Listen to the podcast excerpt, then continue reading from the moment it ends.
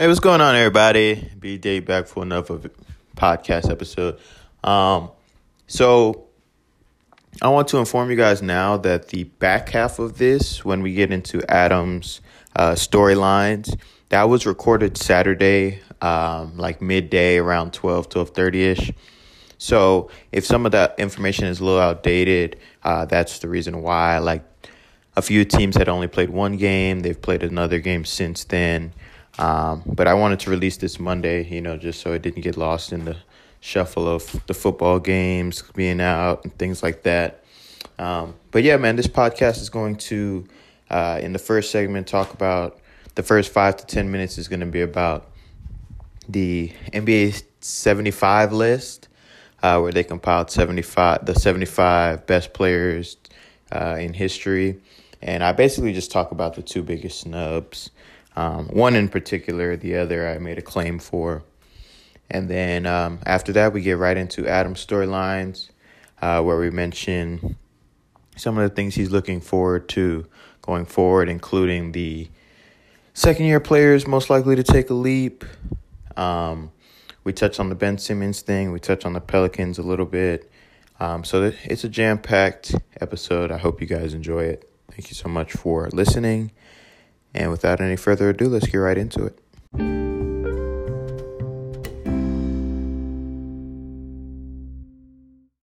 What's going on, everybody? We're talking NBA 75 list. And um, to steal a page out of my boy Darian, Mouth of the South, Gray's podcast, we're going to do a quote of the day for this, right? So, the quote of the day I saw today came from Twitter because apparently that's our generation's new news outlet. Um, and basically, it went along the lines of saying, don't let your emotions make decisions for you, right?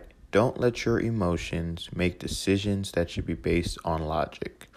And essentially, to me, that's how I feel about this uh, 75 list when I think of the snubs. Um, it was a great list compiled of the 75 greatest players, um, uh, judged by, I believe it was 32 people who had a, a, casting vote. It was either 32 or 36 or something like that. Um, and they did this for the 75th anniversary of the NBA this year. Um, it's diamond season. So all of the people that were on the uh, 50 top players uh, in the 50th anniversary made it. Uh, so there were basically just 25 new additions. There was no nobody left off from that list. Um, some notable names, some of the current guys: LeBron, KD, Steph, uh, James Harden made it. Uh, Damian Lillard and Anthony Davis made it. And for me, when I'm looking at the snubs, especially one in particular, Dwight Howard, I refer back to that quote where it's don't let your emotion make a decision that should be based in logic.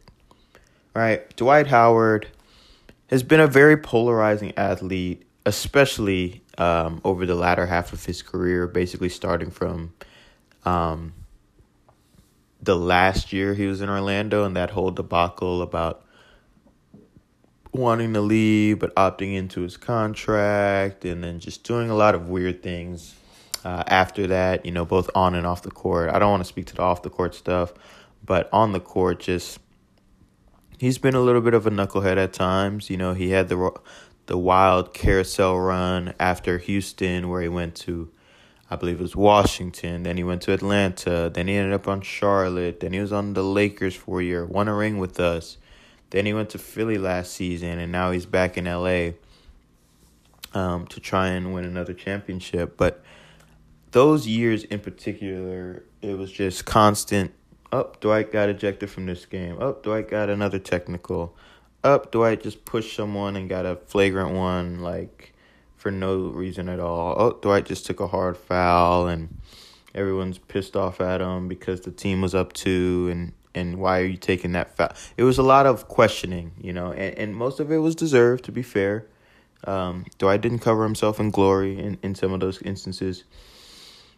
But that's all stuff that's based on emotion, in my opinion. Like people seem to not like him for those type of reasons. Um, But if we're talking about a seven, top 75 list, to me, that should be based on logic. It should be based on merit. It should be based on what have you achieved. And when I look at him compared to Damian Lillard, who, you know, when we make these snub lists, people just make the snub list. I like to take off someone who I think uh, needs to go off to put my snub on. You know, that's how it should work, in my opinion. So I'm looking here at the resumes, and you tell me which one is better. Dwight Howard. Uh, he finished top five in MVP voting four times. He's won the Defensive Player of the Year award three times, eight time All NBA, eight time All Star. He is a champion with the Lakers in 2020. He also took a team as their best player in 2009 past the MVP led uh, Cleveland Cavalier LeBron, LeBron James team. Uh, he took them past the big three Boston Celtic team that year, and I know KG was hurt, but that team was still better than the Magic's roster, if you ask me. And he got them to a finals where they lost in six games to Kobe Bryant, who was a man locked in on a mission that year, you know? Um, that's more that sentence, that last part of taking his team as the best player to the finals is more to me than Dame has done. And I love Damian Lillard. This is not an anti Dame segment or anything. This is just what have you done in your careers to get on this 75 list? And I believe Dwight's done more. You compare that to Dame's resume six time All NBA, very impressive considering he's only been in the league for nine seasons. Uh, he won Rookie of the Year in his uh, rookie year, 2012 13. Um, Five time, or I believe six time All Star, I'm sorry. He's had some of the clutchest shots in playoff history in terms of two game winning, uh, s- series ending shots. It's one thing to hit a game winner in the playoff, it's another for your game winner to end a series. He's done it twice. Um, once against a Dwight Howard team in Houston, 2014. The other time was Game Five over Paul George um, against OKC. So while Dame's resume is hella impressive, especially for him being as young as he is in the game, only nine years in, this is not a list that should be projecting out into the future. It should be a list that ad- accompli- admires what you've already accomplished if we're talking about who do I think is going to be a top 75 player, do I think Dame will have a better legacy than Dwight? That's another argument. But that was not the criteria, from what I understand, on how they should have voted. So to me, Dwight is just the absolute biggest snub. Like I said, he's taken his team to the finals as the best player. The farthest Dame has gone with his Portland team is a conference finals where they got swept. Um, and ironically, in that series, it was 2019 in the conference finals where they got swept by the Warriors. Uh, KD wasn't playing, so you can't say they were just overpowered like, you know, like the 2018 or 2017 version of them. Um, they still had Steph, Klay, Draymond, of course, but if I remember correctly, Portland had the lead in the fourth quarter of I think three of those four games, maybe all four of them, um, and and and couldn't find a way to win one. You know, that, that has to fall on the best player somewhat. I'm sorry, you know. Um, and then the other snub I had here was Klay Thompson. Um, speaking of those Warrior teams, he was a very integral part of them winning three championships, especially the first one being their second best player, um, and then the third best player in the second and third ones. Klay Thompson, three time NBA champ, two time All NBA, uh, first team all defense one year, and like I said, it was just a career. His career is defined on being the perfect backcourt mate to Stephen Curry. He is defined on being the guy who would take Stephen Curry's matchups and defend the other team's best guard. You know, uh, career averages 20 points a game, pretty much four rebounds a game. Um, and when you think of the Warriors and when you think of basketball history, there's going to be a chapter that's written with the Splash Brothers.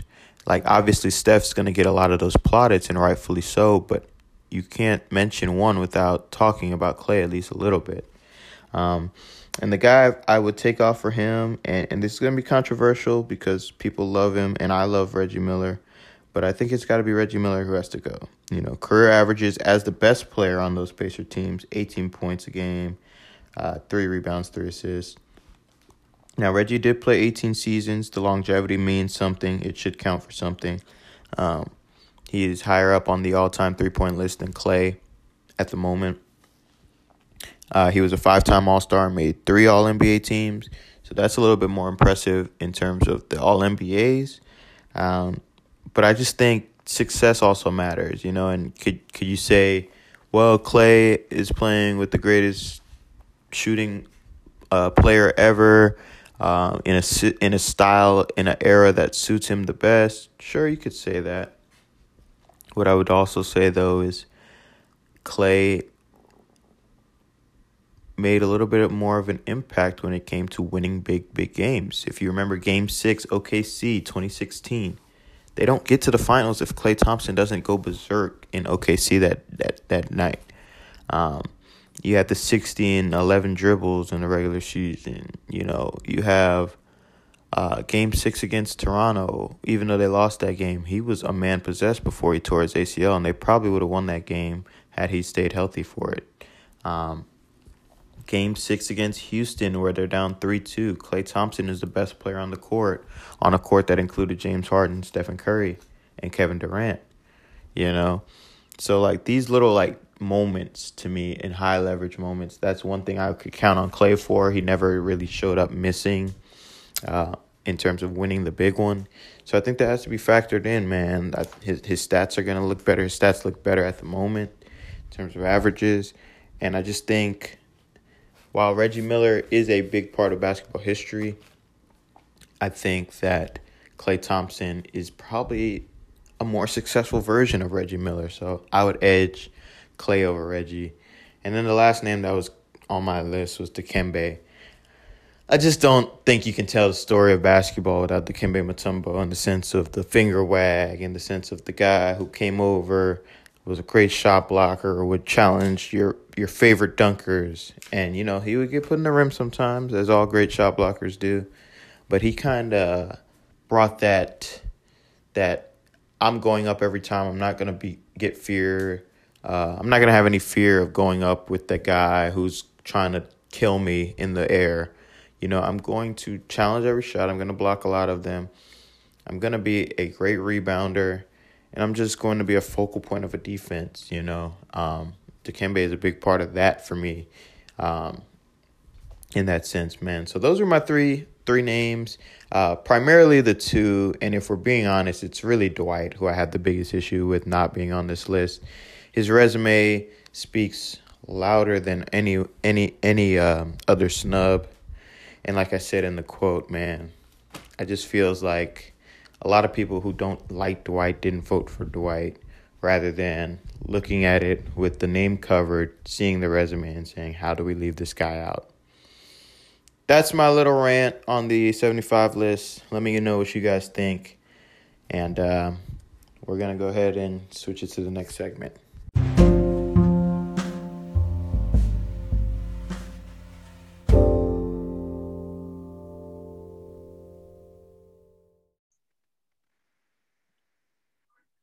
Right, guys, and now we are back, joined by fan favorite of the pod. I've been getting a lot of comments in my DMs about where's Adam at? Where where's Adam been uh, when I was doing my previews and things? So he's back by popular demand. And um, since you guys wanted him back so much, we are going to let Adam take point in this one. Uh, this part of the episode is going to be Adam's biggest storylines that uh, he's either seen play out in the first couple games or is interested to see going forward uh, for this season uh, through a couple games. So, Adam, without any further ado, man, the floor is yours. So, to talk most interesting storylines around the NBA right now, this conversation only has one place to start, and that is very obviously in Philadelphia with Ben Simmons and his relationship with the Philadelphia 76ers.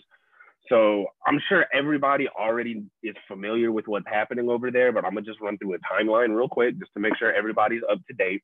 Mm-hmm.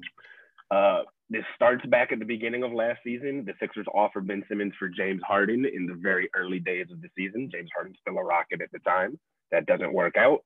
Sixers have a great regular season. They finish first in the East. Ben makes an all star team, kind of contends for Defensive Player of the Year. Uh, then comes the Hawk series. This is, I believe, the second round of the playoffs. Yeah.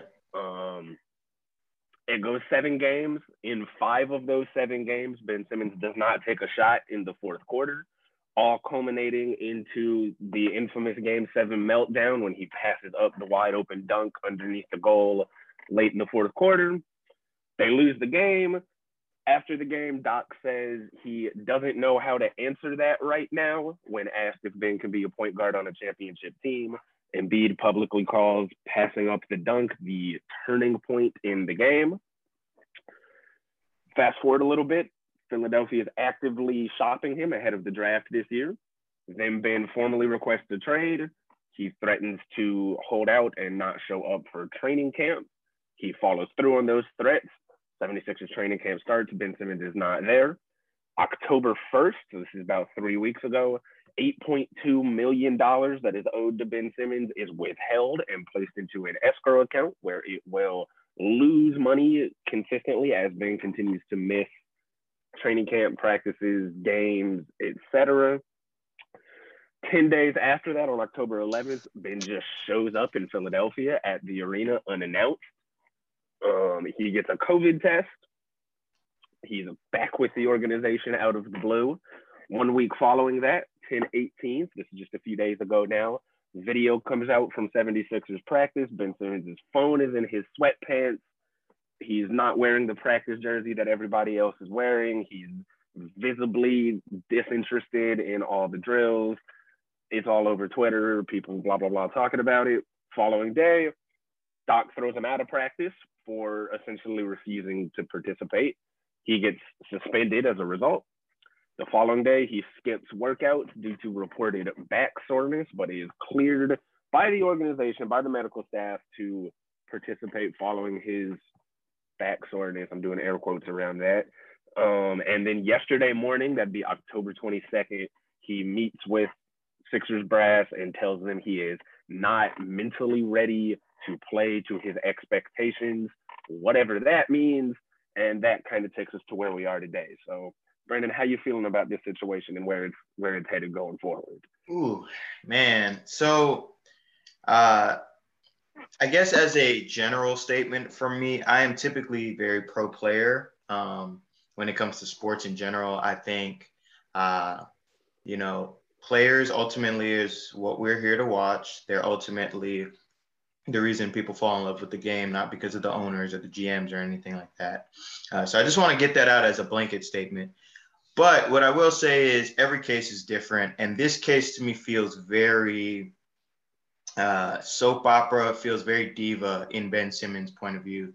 Um, so if we just take it back to the reason all of this started in the first place, which you brought up, the Hawks series, five games where you don't even shoot in the fourth quarter. That's not even talking about a jumper. You didn't even attempt a layup. You didn't even attempt to try and go get foul. Um, you shot the worst percentage from the free throw line in NBA history in a seven game series. Uh, I believe it was mid 30s. I don't have the exact number, but that's the reason 32%. Yeah. That that's the reason all of this started in the first place, right? Was the fact that you underperformed against, let's be honest, I love the Atlanta Hawks. I'm very high on them this year. Last year, that was a team that should not have beaten the Philadelphia 76ers. Uh, they were down DeAndre Hunter at that time, the guy who probably was best equipped to guard Ben Simmons. Um, Bogdanovich had got hurt earlier in that season uh, series and like wasn't 100%. Like, there's no way you should lose with home court advantage, all the things that worked in Philly's favor.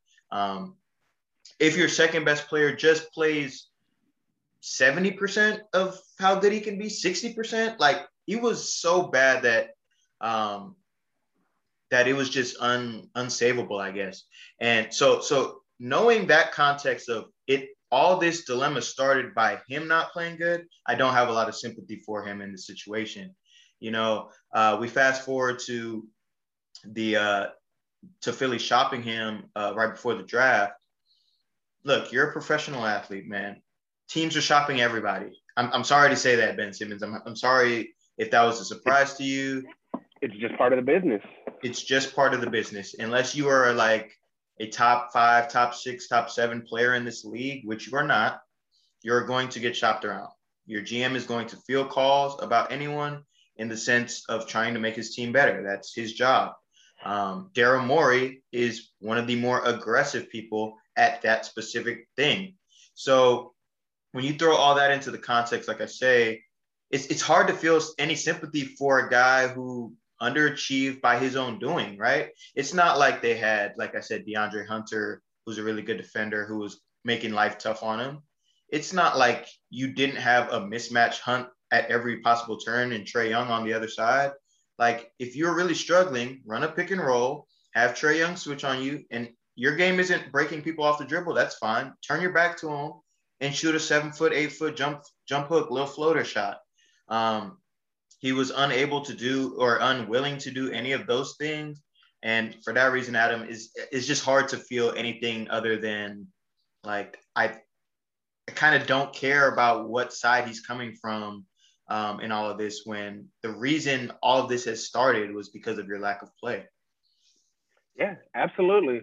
It, it all falls back to his own, you know, meltdown, really is the best word, his own meltdown against the Hawks.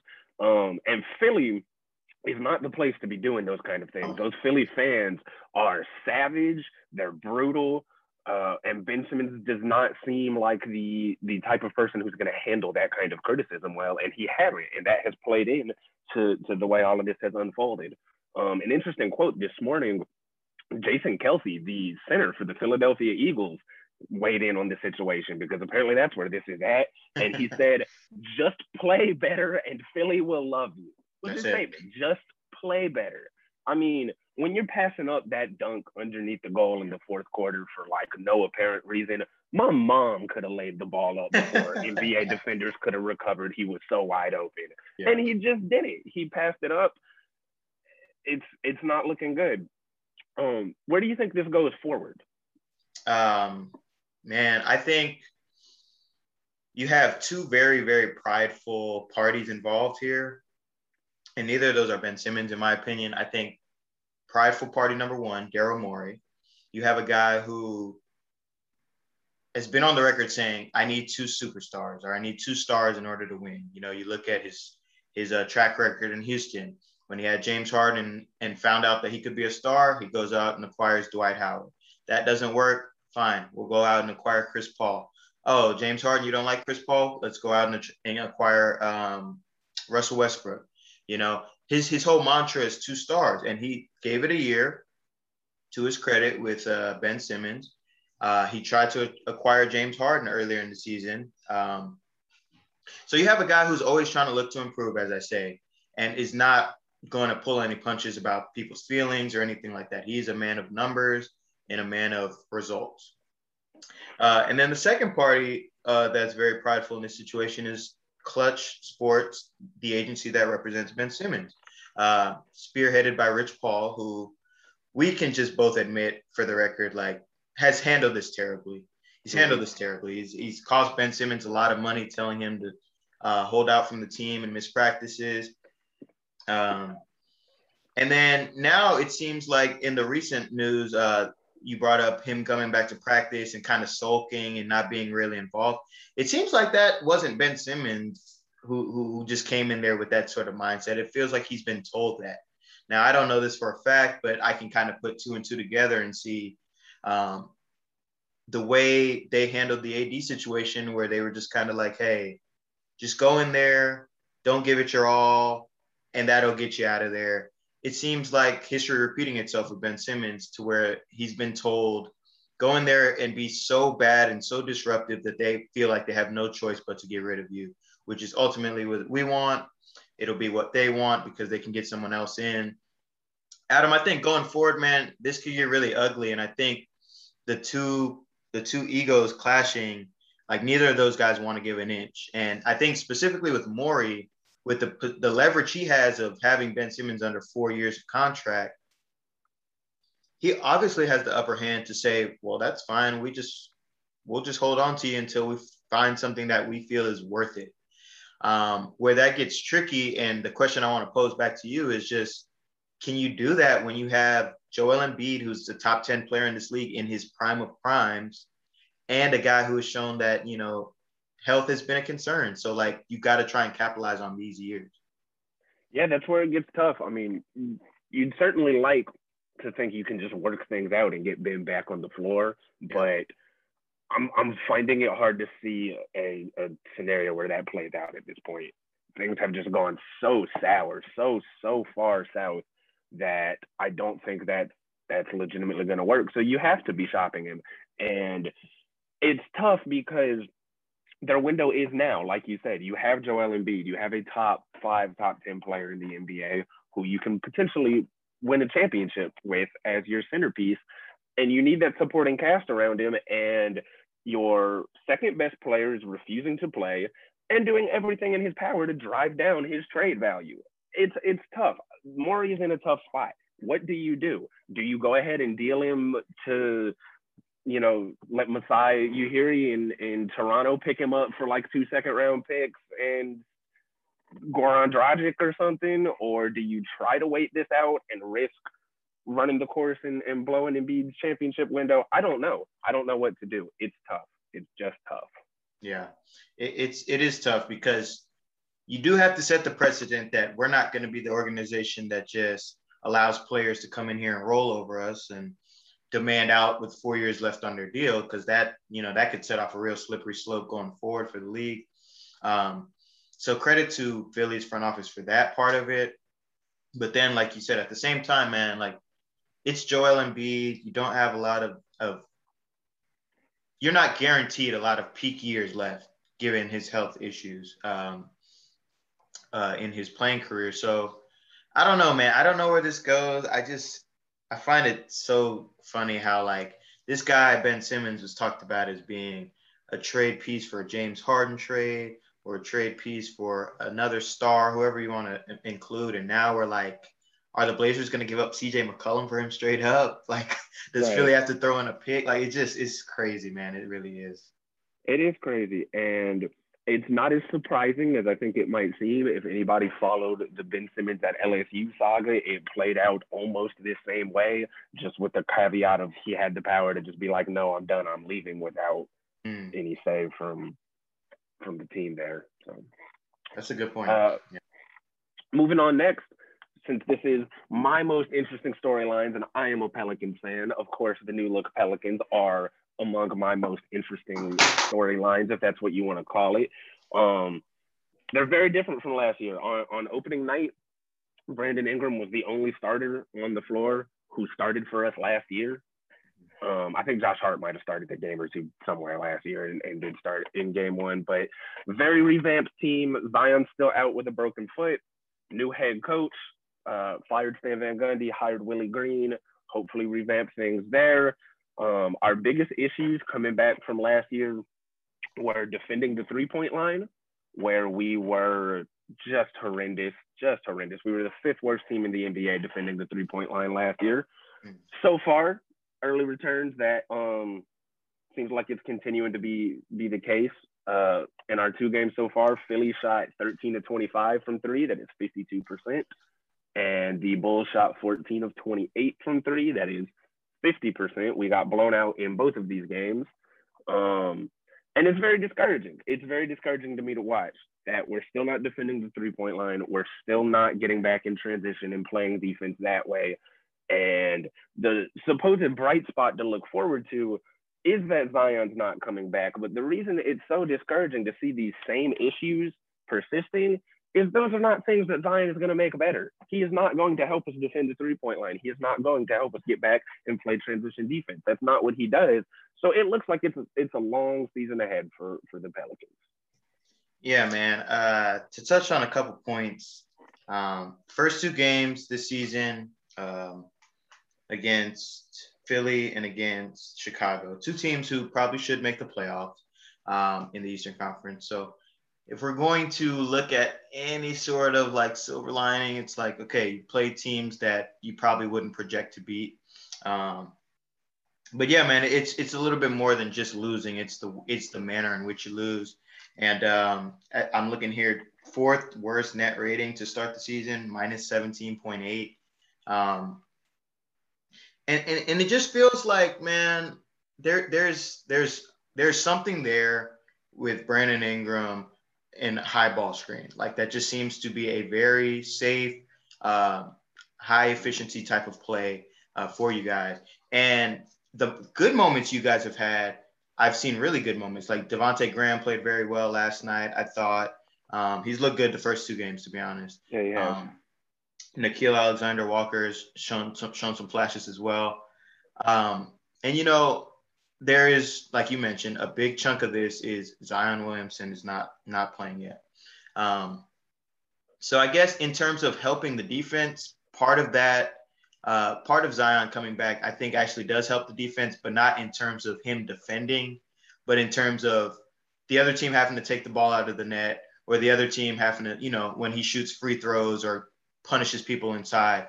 Um, so there there might be less transition opportunities for the other team because you're scoring a little bit more, scoring a little bit more efficiently with Zion. Um, so I actually think he does help defense, but just not in the way that you know that that we're thinking of of like actually being a lockdown defender. Um, kind of an indirect. Kind, kind of, of an indirect thing. I, I think the biggest thing for me as I'm looking here is the team feels a little bit too dependent on guys who are in their either second, third, fourth, or rookie years. You know, I'm looking at, I, I wrote down five names here Nickeil Alexander Walker, Kira Lewis, Naji Marshall, uh, Trey Murphy the third, and then Jaxson Hayes. Out of those five guys, I feel like for this team to be good or just like, you know, playing type of team, I think two and probably three of those guys need to hit this season. Um, Absolutely. It feels like Nickeil Alexander Walker is probably the most nailed on uh, out of those five. And I really like so. Kira, Kira Lewis as well. Um, but I think if we can get that third guy to just be a consistent player and a consistent rotation guy to where he's not taking anything off the table, I actually think like it, it looks up for the Pelicans this year, despite how bad the start has been, despite how bad you know the turnovers and defense, um, defending turnovers have been. Um, it's not rock bottom quite yet in terms of considering the biggest thing, your best players hurt, and then these guys are young, and it takes young players a little longer to find their legs. Yeah, absolutely. Th- things have looked great so far for Nickeil Alexander Walker. He's looked really um, good. Especially the first game, he he played very well. We're hoping uh, uh, Trey Murphy, the, the rookie, ends up being a, a, real contributor for us. He's a long guy, should play some, some decent defense on the wing. Um, fantastic catch and shoot, like dropping bombs from deep, which is really what we needed uh, offensively where our change needed to be compared to last year. And, and, that's a lot of what we did in trying to revamp the roster and trying to get Devonte Graham and drafting this young man was trying to, you know, shoot threes better, space the floor better, get Zion more space to operate in. And so far, that is the one thing that have gone well. Yeah. We have shot the three ball a lot better than we did last year. Last year, we made 10.6 threes a game on 34.8%. Those are both bottom five in the league last year. So far, it's only been two games, very small sample size. We're hitting 14 a game on 47.5%. That's going to open the floor up and allow Zion to work and allow his 300 plus potato shaped body more room to operate in. So that is a, a, positive. Hopefully, that man gets that weight down we'll see as as things go. We're still, I think, uh, probably three to four weeks out from him actually playing, and who knows what kind of shape he'll be in when he gets here.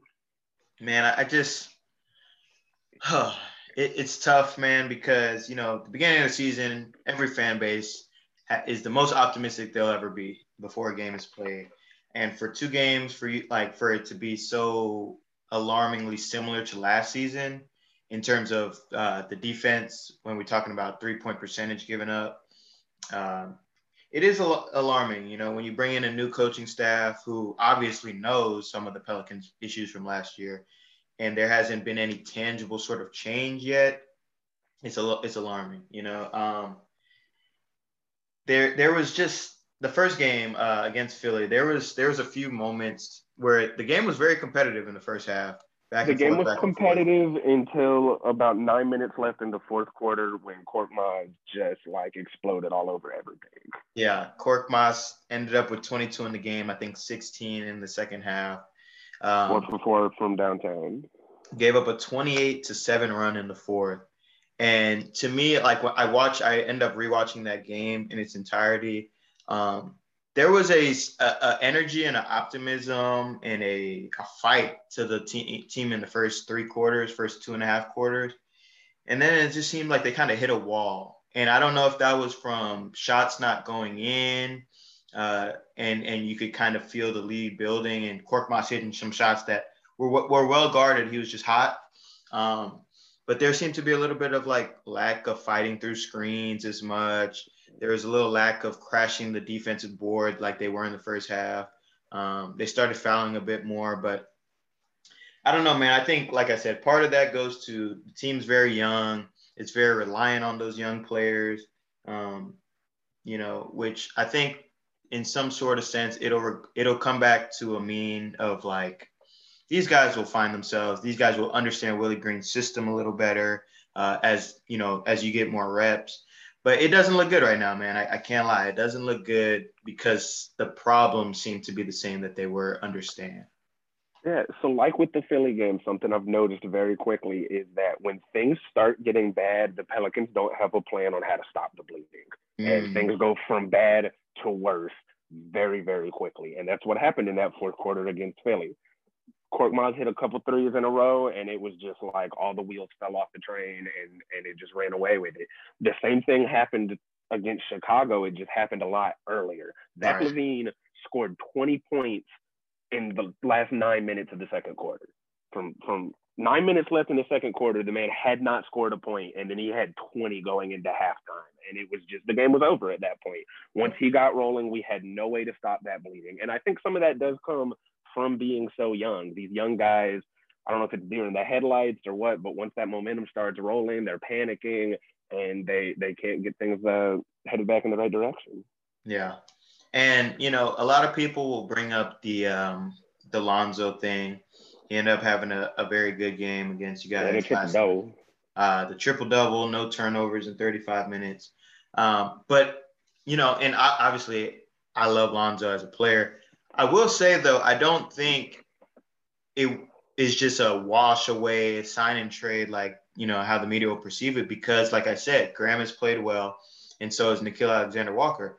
And if Lonzo's there, uh, Devonte probably isn't, and then Nickeil Alexander Walker gets a lot less minutes. So, in the just guard for guard sense, in terms of production, it's not a negative to lose Lonzo. I think you just lose all the intangible things that that Devonte Graham doesn't kind of get on defense. You lose some of the physical battles that Lonzo could win being six foot six. And then I think where you'll see it most is when Zion does come back and you miss those four to six, six to eight points a game Lonzo could just create for him, kind of how Rondo does for AD, where they just have this chemistry. They look at each other. Zion spins off his defender, gets a lob, or Lonzo kicks it up to him in transition free throws because nobody can handle that guy going downhill. Um, so I don't think we've kind of seen the full impact of him being gone yet, but I would also say that it hasn't been as bad as you know it might show based off of how good he played last night. Yeah, and I'm interested to see how much Devonte Graham can fill that same role of that Lonzo Zion connection. Yeah. I mean, Graham averaged over seven assists a game at one point in Charlotte on pretty decent assist to turnover numbers as well. The guy can pass the ball fairly well. He can read a defense. He's made some real nice plays throwing lobs to uh, Bridges, My, Miles Bridges. Miles Bridges. One yeah. in, in Charlotte. Yeah, making sure I'm not getting that backwards.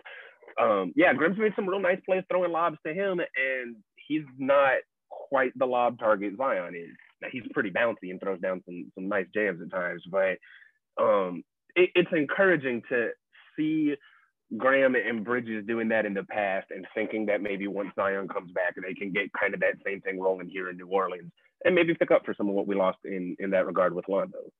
As much as I hate that man, I will say some of the those lobs he threw to Zion, some of that little connection that they had was nice at times, and it's it's certainly something we're going to try to replicate. Yeah. Um. So moving on, final storyline to follow throughout this entire season, and I think this is going to be a pretty interesting one. It's going to be fun. um, seeing the, the second year players make a leap, specifically those top two guys, LaMelo, Anthony Edwards.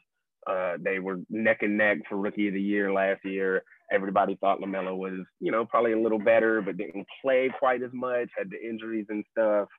Um, and they're both looking to make a jump and, and move forward. LaMelo last season was 15.7 points a game, 5.9 rebounds a game, 6.1 assists per game, 43.6% from the floor, 35% from deep.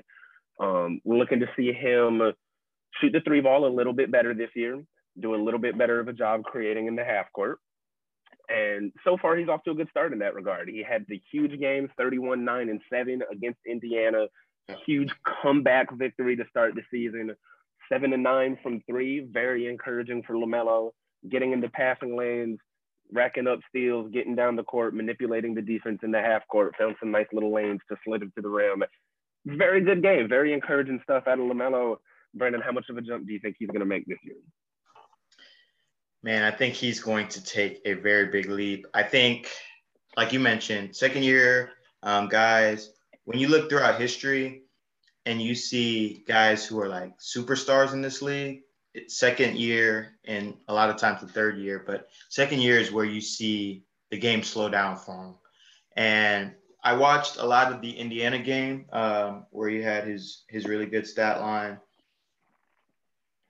It seems like he's made a concerted effort in the offseason to shoot more threes.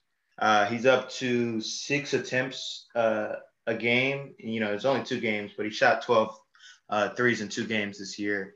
And last year, that was down around three and a half. I don't know if it was a lack of confidence in his jumper or a lack of like hey, I'm really a traditional point guard. Let me get all these other guys involved. Um, but he has definitely made a more concerted effort to score the ball this season, uh, averaging 24, six, and six and a half uh, in the two games so far. He's actually weirdly playing better defense than I ever could have projected for LaMelo Ball. Um, but yeah, man, I think all that just kind of comes down to the game slowing down for him. He doesn't ever seem rushed like he did last year when he would have his down moments um, at least not yet. Hasn't played the best sort of opposition, so it's kind of hard to tell. You know, the Pacers were missing uh, LeVert and TJ Warren, and the Hornets eked that one out by one. And then they played the Cavs last night, not a very good team. Um, and small guards, uh, which gives LaMelo, you know, the ability to just shoot over those guys. But I, I think the leap is coming, man. I think the game slowed down for him. I think he's a little bit more tentative on defense. While he might not have the foot speed to stick with some of the quicker guys, he he knows angles, he knows positioning. It's kind of like Luka, where Luka's not a bad defender as long as he's engaged. He can just be in the right spots and use his length. Um, so yeah, man, I do I do see a, a leap growing, and I think this guy is going to be a superstar in this league in the next three years. Yeah, on the defensive point, he showed some real, real nice anticipation, just knowing where the ball was about to go and getting in the passing lanes, breaking things up, deflections, things along that uh, along those lines. It looks good. I, I'm right there with you. I think LaMelo's going to make an All-Star team this year, and and it's just going to be a, a meteoric rise from there. Quite the upward trajectory for this young kid. Um, he'll be back in action next uh, tomorrow, which would be Sunday. It's Saturday morning as we're recording this. Uh, tomorrow at three o'clock Central Time, he's playing at Brooklyn. Everybody should tune in, see what LaMelo's up to. The other big rookie to be following throughout this season is going to be last year's number one overall pick, Anthony Edwards, plays for the Minnesota Timberwolves. 19.3 points, 4.7 rebounds, 2.9 assists per game last year, 41% from the floor, uh, just a shade under 33% from deep. He's only played one game so far. They blew out the god awful Houston Rockets, put up uh, 29.6 rebounds and three assists on 10 to 21 shooting, 6 to 12 from deep. Um, I liked what I saw from Anthony Edwards in that game. Now, it is the Houston Rockets, so you kind of have to take that with a grain of salt. They're basically a G League team, but I saw some nice things out of him. I liked the way he was being more attacking, looking to unleash his athleticism in transition, get to the rim, throw down a couple dunks, attack people at the basket. And we saw him in the half court kind of understanding space better as he was mm-hmm. floating around the three point line, off the ball, finding little pockets of space to catch the ball and just launch one wide open catch and shoot threes, and he was knocking them down. It looked good. Um, now he did only drop three assists to his four turnovers, which is still compared to last year probably the the biggest area for improvement he needs is in his playmaking. Brandon, what you thinking on Anthony Edwards? Let's start with the last point because I think that's ultimately what's going to keep him from being on that LaMelo tier. If I had to project him going forward, he's going to put up more numbers in terms of scoring the ball because he he's he was blessed with the ability to score the ball at any level. You know, uh, the three pointer, like you mentioned, was falling in the first game. He was six of twelve, um, and just his physical gifts allow him to get downhill in a way that it's tougher for Lamelo to do. Um, but yes, the playmaking, I think, ultimately. Um, with the Timberwolves projecting forward, I think he has ascended enough Edwards to show that it's no longer a Towns plus Russell plus Edwards kind of outlook towards the future. It's Towns and Edwards. And if Russell fits, he fits. If he doesn't, we can move off of him. I think he's improved and uh, shown that amount of ability to where they can feel that way. Um, but if that is the case, then I would like to see the playmaking chops become a little bit more uh, more refined obviously it's one game, but yeah, four turnovers, three assists against the Rockets, who probably aren't forcing you to make the toughest decisions. That that that kind of is a little red flag there. Um, in terms of what you mentioned about him understanding space better, I agree 100%. I think a full year, a full training camp under Chris Finch, who, you know, however you feel about him as a coach, you can say he's a massive, massive upgrade from Ryan Saunders uh, who they had the previous year, and he just got him kind of playing the right way. You know, uh, when KAT gets it in the post, he understands if I'm opposite side wing, there's a lane there to cut, and I if I get the ball on the cut, it's to be hard to stop me. I'm 6'6", 230, two, whatever he is. Um, and I think I think like you said, man, he's just understand understanding the cutting angles a little better. He's understanding spacing a little better. Um, but yeah, man, for me, the biggest thing for him is a um, leaning in and embracing the playmaking duties a little bit more, especially when Edward or when Russell goes to the bench. And then I think for two is he has to get out of that when in doubt, shoot it mode. Mm-hmm. Um, you know, he like I mentioned, he jacked up 12 threes, which is good because he had it rolling. Um, I believe he shot 21 shots that game. Mm, 10 for um, 21. 10 for 21. And it's like, that's cool when it's going, but I know in my rewatch, I would say out of those 21 shots, I would say 13 were probably well contested. Um, and then out of those 13 that were well contested, four of those were like, you know, late clock, got to kind of get it up. So I'm not going to hold those against him. But I think he does still kind of get in that mode of when in doubt, I'm more talented than the guy across from me. I'm just going to shoot it. And if he can buy into a little bit more of a there's four sets of eyes on me. There's probably somebody who's open um, and kind of leaning to that side of his game. I think that's where you can see um, him and LaMelo's trajectory rival each other rather than where I think it is, where it's LaMelo here um, and and Edwards probably a half step down in terms of how I see them going forward. Yeah, I mean it's it's decision making, right? Is really what it comes down to. Whether yeah. it's decision making in terms of making the right reads on a pick and roll, when to pass it, when to kick it out to the, the corner, whether it's uh, shot selection, it, it's just putting it all together and making the right plays at the right time. He is a phenomenal athlete. This man's physical profile is just off the charts for what you want in an NBA basketball player. He has all the skill, all the talent you could ever ask for he's just, just got to put it all together and start making the the right decisions, you know, every time down the court. And that's what it'll take for him to start catching up to LaMelo in, in that kind of tier list, like you said. I got two more names for you in terms of the second year guys who I'm looking for okay. this year. Um, so we mentioned the top two picks. I'm gonna go a little bit lower in that first round uh, for my next guys. Tyrese Maxey. Now we touched on Ben at the beginning in terms of the the drama that's going on there. Um, whether Ben Simmons comes back or not, Tyrese Maxey is going to have to take another step if Philly wants to be what they think they can be. Uh, so far in the two games that they played that he started, um, 17 and a half points, four and a half rebounds, three and a half assists, and uh, shooting 38% from three. So with Maxey, this is a guy who in high school, you know, he, he's from our area, the DFW area. Um, he showed a lot of like on ball creation. Now, I don't think Philly needs as much of that as, you know, he obviously showed in high school and at Kentucky. I think they need more of the when Joel gets double teamed, can you hit a spot, spot up wide open three? And as we learned in the playoffs last year, they're not helping off of Seth Curry and they're not leaving Danny Green despite how many times he airballs a big shot.